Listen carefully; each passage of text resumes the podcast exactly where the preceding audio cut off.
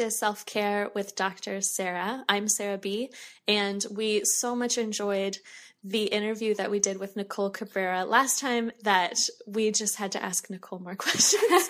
um, so we're back for part two of our interview series with Nicole, and uh, one of the topics we wanted to start with was the fact that Nicole did a TEDx talk.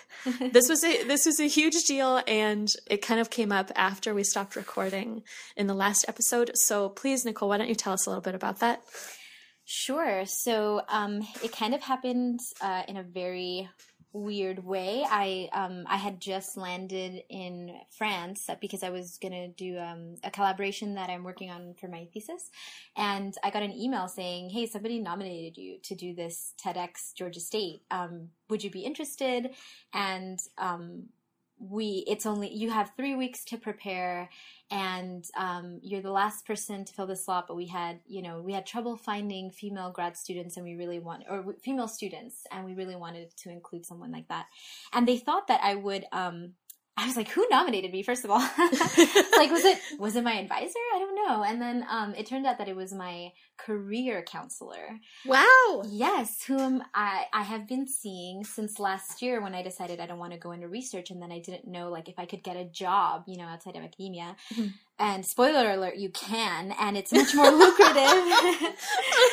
and uh, and it's great. So um, anyway, I've been working with her, and and she's such a huge fan of of my work, which is weird. So she's like, she's oh, super. You have a fan, she's just super that. supportive. She's been like an angel. Um, and and so she uh, so she's been sort of helping me transition from out of academia and into like the real world, and mm-hmm. um, trying to help me find opportunities of like where I can go to do public outreach, which is what I want to do, and and, and equity work specifically. Mm-hmm.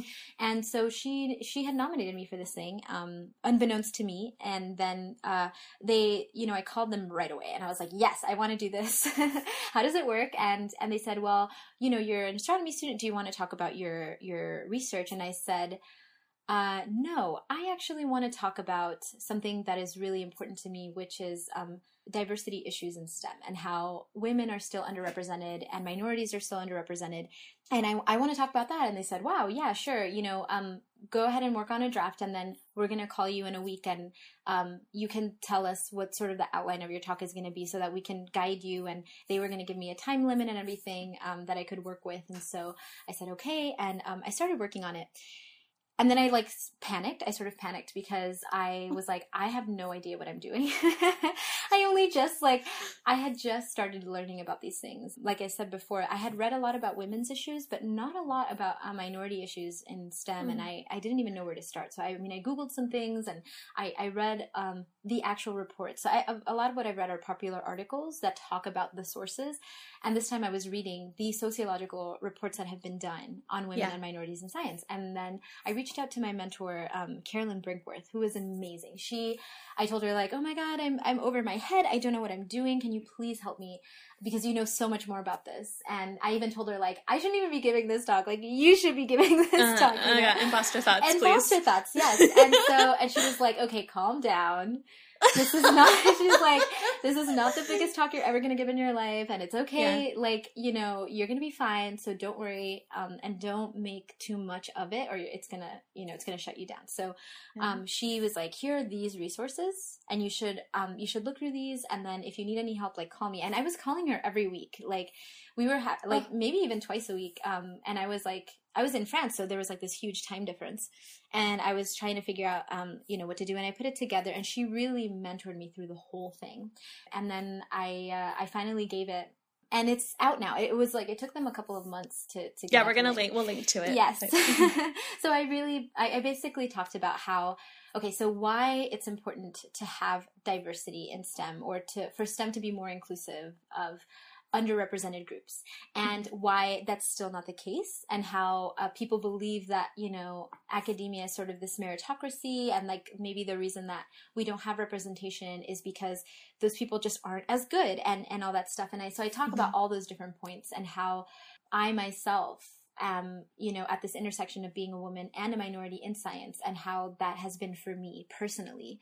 So it's, I think it, it came out to something like 12 minutes or something like that. And it was the first time, like, I didn't have slides. They, they recommended that I didn't uh, put together slides because it's more difficult in the editing process and mm. it would just take longer and sometimes there's technical difficulties and it's like I was like no I don't want to deal with that. So I had to memorize this speech basically. Wow. And it was like 13 minutes um and it just it was a lot and it was a lot of work and I was very stressed out because of course during the day um, I was in my French lab and I was having to work on my project that I was I was only there for a month and I really had to finish my project.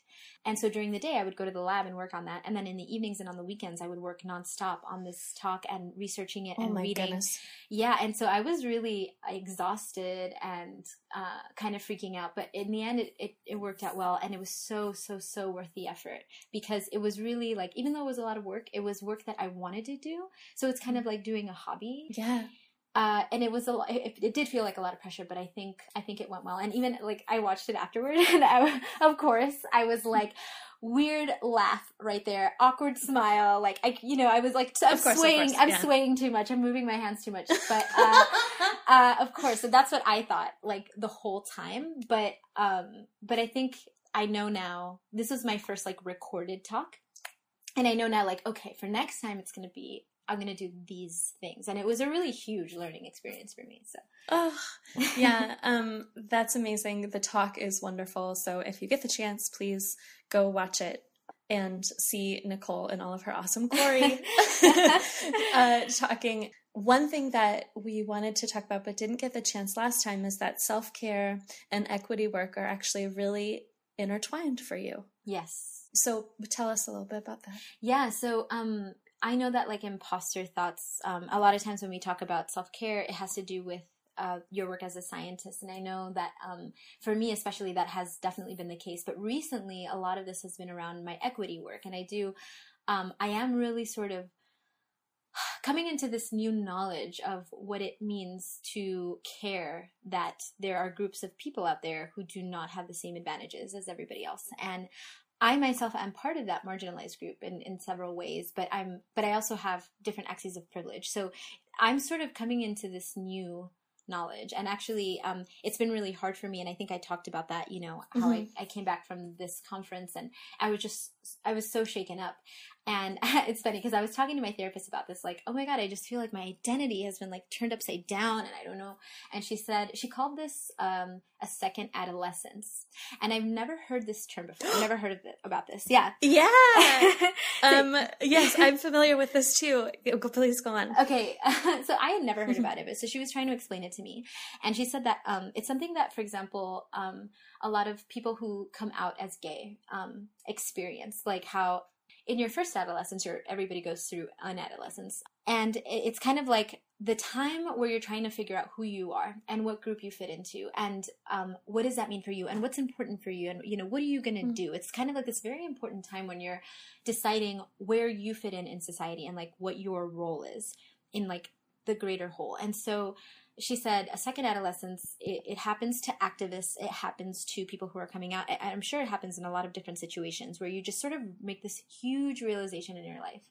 And it and you have to come to terms with it. And it is and she said do you remember being an adolescent? I mean do you remember how lonely it felt? And how and i was Gosh. like yes i was so emo and so yeah. uh, so emotional and like you know, I thought about a lot of things and I just felt very, you know, I had a lot of friends, but a lot of times it, it does feel lonely. And, and, and that is, it's important to realize that and recognize that it's not just me um, not being able to deal with this stuff. It's actually me going through a very common phenomenon. And that is, you know, well documented and studied and stuff.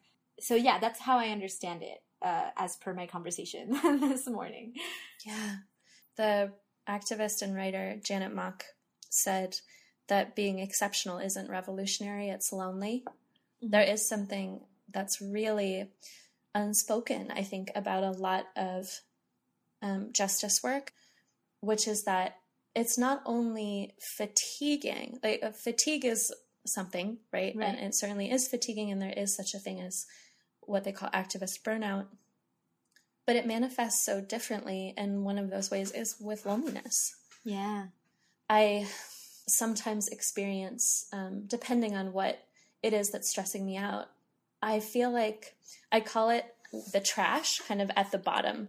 So if I'm exhausting myself really doing anything, if it's related to work, but also related to other things, then I feel like I'm more susceptible to all of this stuff that kind of is at the bottom of this hill or something. So that if I can't get above it, then I just, it's like an onslaught of all of this trash. Yeah. So down there is a bunch of gendered stuff too.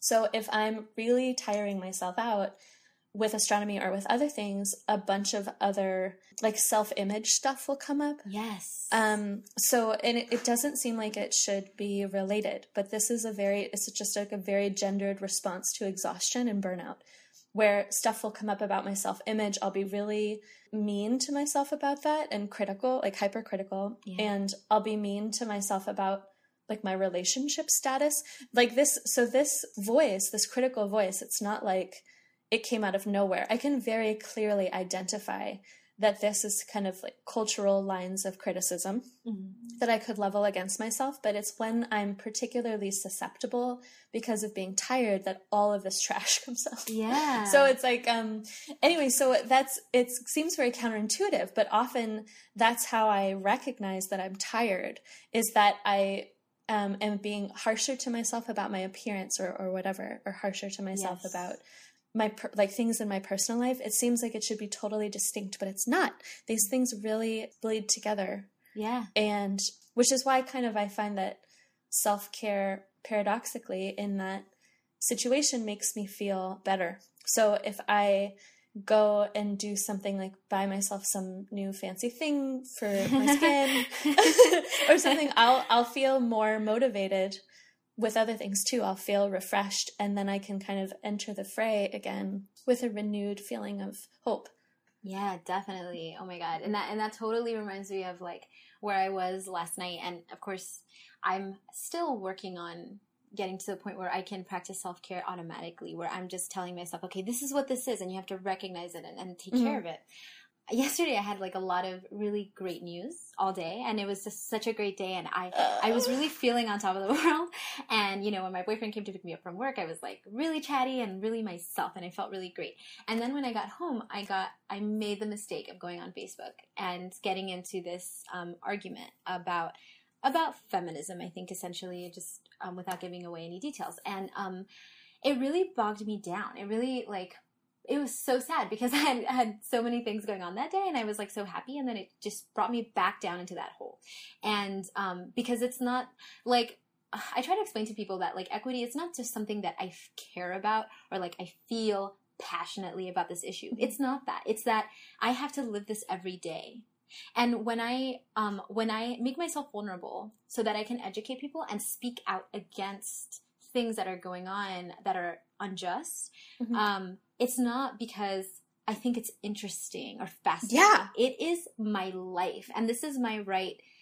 Like my friend put it the other day, it's it's not about what I uh, it's it's not about something interesting. It's about my right to survive. And yeah. and you know that's what I'm putting forward in those moments. And of course, you know, I, I got really bogged down. I got back down into like that hole, unfortunately. I finally was like, I just I need to get off Facebook right now. I need to stop looking at these harmful ideas. I just have to, yeah. you know, step away. And I was like, you know, when I get sick, when I'm like, when I have the flu or something, you kind of know, like, I know from years of getting the flu, right? That mm-hmm. I know I need to drink water and I need to sleep and I need to um, take the day off work and I need to eat well because that's what's going to make me feel better. But ironically, when I'm sick, those are the last things I want to do. It's like you're in this place where, like, oh, I know I need to drink water, but like, yeah. it doesn't taste refreshing. It tastes like yeah. a chore. Like I, I, have to do this, and it's horrible, and I just don't. I just want to lie here. Yeah. And and you know, and and it's kind of the same thing with self care, where like when you're in that hole, like you know that you should step away from that situation. You know that you should connect with people that you love. You know that you should do something fun that you love to do that'll make you forget about it. But that's the last thing that you want to do. It's like you have to fight through that fog and like force yourself to do that self care. So eventually that's what I did. I was like, okay, I haven't called my mom in a while. Let me FaceTime with her. And I was worried that like that conversation wouldn't go well because I was in a bad mood. But um mm-hmm. but it ended up being really fun and like um my mom is hilarious. She's kind of like um Gloria from Modern Family. She's got like a really thick Spanish accent and we always like um, my brothers and I will always like make fun of her or like you know we'll poke fun at each other like as a family and it's it was it just made me feel so much better. And just I was in a in a little bit of a better mood after I got off the phone with her.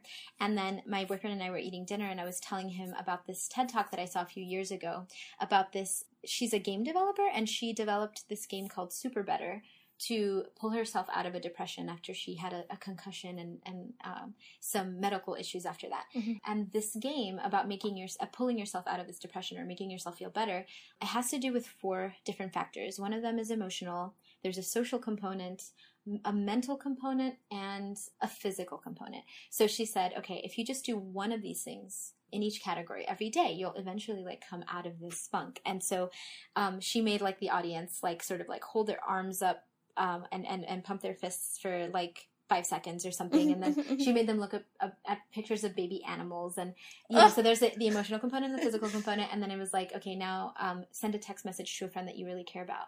And then what was the other mental one? It was like count backwards from a 100 in multiples of seven or snap 50 times mm-hmm. or something. And, mm-hmm. so it's like a mental resilience. Mm-hmm. And so she was talking about how this adds years, like scientifically, it adds years to your life um, if you have all of these components, resilience and all these things.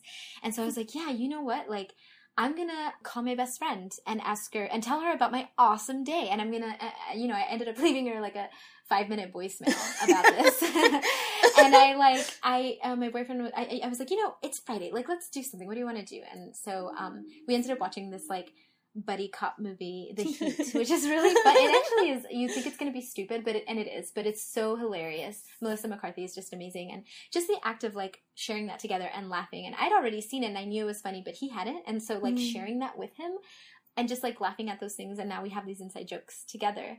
It made it pulled me so far out of that hole that afterward I was able to finally be like, okay, I can look at this you know, argument that I was having on Facebook, and it's not going to affect me so much because now I have an armor of self care. And so I wanted to say, like, it really does work. It works, but you have to force yourself to do it. You have to really yeah. tell yourself somehow in that moment when you're not, when you don't feel like doing any of these things, and when the last thing you want to do is to like reach out to people, that's what you have to do. And then, and it really does make you feel better.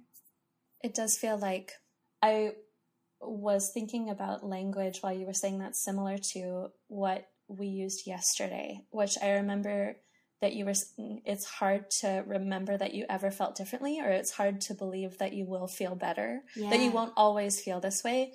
And that can really sap your desire to move even you know? If you're if you're kind of overcome i mean it is unfortunate and sort of I guess, a double edged sword in the sense that exhaustion and depression are accompanied by a feeling of stasis. You're never going to be able to feel differently and so on, which makes right. it doubly hard to get yourself out of there. And with really small baby steps, I find too, it is the best way to get out of it is with um, I mean, not with depression, I suppose, which is its own like very complicated animal, but in a funk, I will have to do really small things, which I I know at the time in my heart I'm like this is not going to make a difference. But I remember in the past, you know, you did feel better when you did such and such. Like I'm just going to do it anyway. It's not going to work this time, but I'm just going to do it anyway. and I I kind of make myself and then I will feel better. It almost I feel like there's like a child like component to it where I'm almost, no, I'm never going to feel better, you know, and I have to kind of be made to do it in order to feel incrementally um, less sad. Yeah. Less kind of bogged down. And I love that structured self care that that she articulates in SuperBetter. Yeah, and it's so funny that you bring up like you have a child that's saying like no. I yeah. was having this exact conversation with my therapist last week because I was like. Um, I was telling her, you know, I'm not going into research after mm-hmm. I graduate with my PhD, so there's no more brass ring at the end. Like, you know, if I if I knew mm-hmm. that I mm-hmm. had to get a postdoc afterward and I had to publish this many papers in order to do that, like, I would be like, okay, I have small goals, I have something to look forward to after that, and I have mm-hmm. something. Mm-hmm a reason to finish my PhD, mm-hmm. right? Instead, I'm going into public outreach, equity work, that sort of thing. And so it doesn't really, it's not something that I need a PhD for, but I have been told by several people, like, you should do it because people will just listen to you more. And even though that's like a bad reason, like just having the doctor in front of your name, like Ugh, it will yes. open a lot of doors. And unfortunately, yeah. like that's the case. And so, and I'm so it's it's just a year away. So I it's hard for me to find motivation to write my dissertation knowing like and, and also having that history behind it like this was a really like i had a lot of shitty experiences at like trying to do my science that have like chipped away at my desire to do mm-hmm. science mm-hmm. right mm-hmm. and so it's kind of like sitting down and having to do that um, mm-hmm. and i was like i just don't feel motivated so maybe i have to do something to like make myself feel motivated so that i can do this and i was mm-hmm. telling my therapist that and she's like that's not the way that it works and she said she's like she's like motivation is not a feeling it's a decision. And she said you know right now you have an, a child inside of you who's saying i don't want to i don't want to yeah. do this dissertation. Yeah, i don't yeah, want to sit down and write. I don't want to like finish this work and part of that has to do with the fact that it is so far away and like mm-hmm. i'm not feeling enough stress to actually get there but she said you know you have to you have to decide at some point. You know tell your inner child like you know, I know this is boring and we hate this. And yeah. like, I, we don't want to do this. And like, I totally understand. But later, like, we're going to do this right now. And later on, we're going to do something fun to make up for this boring thing that we have to do right now. yeah. and so you have, you have to kind of like treat yourself afterward. Like, we're going to go get ice cream after, after yes. this long day so that we can like reward ourselves. And it's kind of weird because like now, now I'm two people instead of just one. I know, I know, I know. But it does feel like that. Me and my inner child. But she said, like, you ha- it's a decision that you have to make every day even if you just work for two hours, even if you just go to work, make the decision to work on your dissertation for two hours and then decide you're going to go to, to the pool for the rest of the day. At least two hours is better than going to your office all day and getting distracted and not doing anything at all. And so yeah. Um, I was like, okay, like, I, so now I have to talk to my inner child and be like, no, you have to do this. Know that feeling. I have a friend right now who is writing her dissertation. She's like at the very end of it. She would text me every now and again, like, I just can't get motivated. You know, I can't get motivated. It's too big. And I would say, that's when you break the tasks up into smaller pieces and the rewards get proportionally bigger. Like this is what this is what I did at the end of my dissertation too. Like I come to a point where I'm like, I don't care if I'm going to the pool later. I'm not doing it. You know, like I can't and, and so then I'll have to be like 15 minutes. You put in 15 minutes and then you're going to get this really nice thing. And so I would kind of fractionally reward myself more for smaller pieces of work um, because once it almost feels like um, approaching the speed of light where like the closer you get the harder it is to get closer um, until it requires infinite energy yeah. to make a tiny fraction of of incremental progress. Yes. Oh my god. And I love nerdy analogies. Let's like this going. Uh, then you're gonna love this podcast. Yeah, we love a nerdy analogy. Um, oh wow. Okay, so this was an amazing second half to this interview. Do you have anything else you want to say, Nicole, before we sign off? Not that I can think of. I think okay. um, we've covered a lot of things. yeah, I know. Oh, we're so we're so grateful, and I personally am so grateful that you shared your time with us and shared your thoughts uh, about self care and your own journey. I just I wish you all the best. Thank you. so this has been self care with Dr. Sarah. Thank you for listening.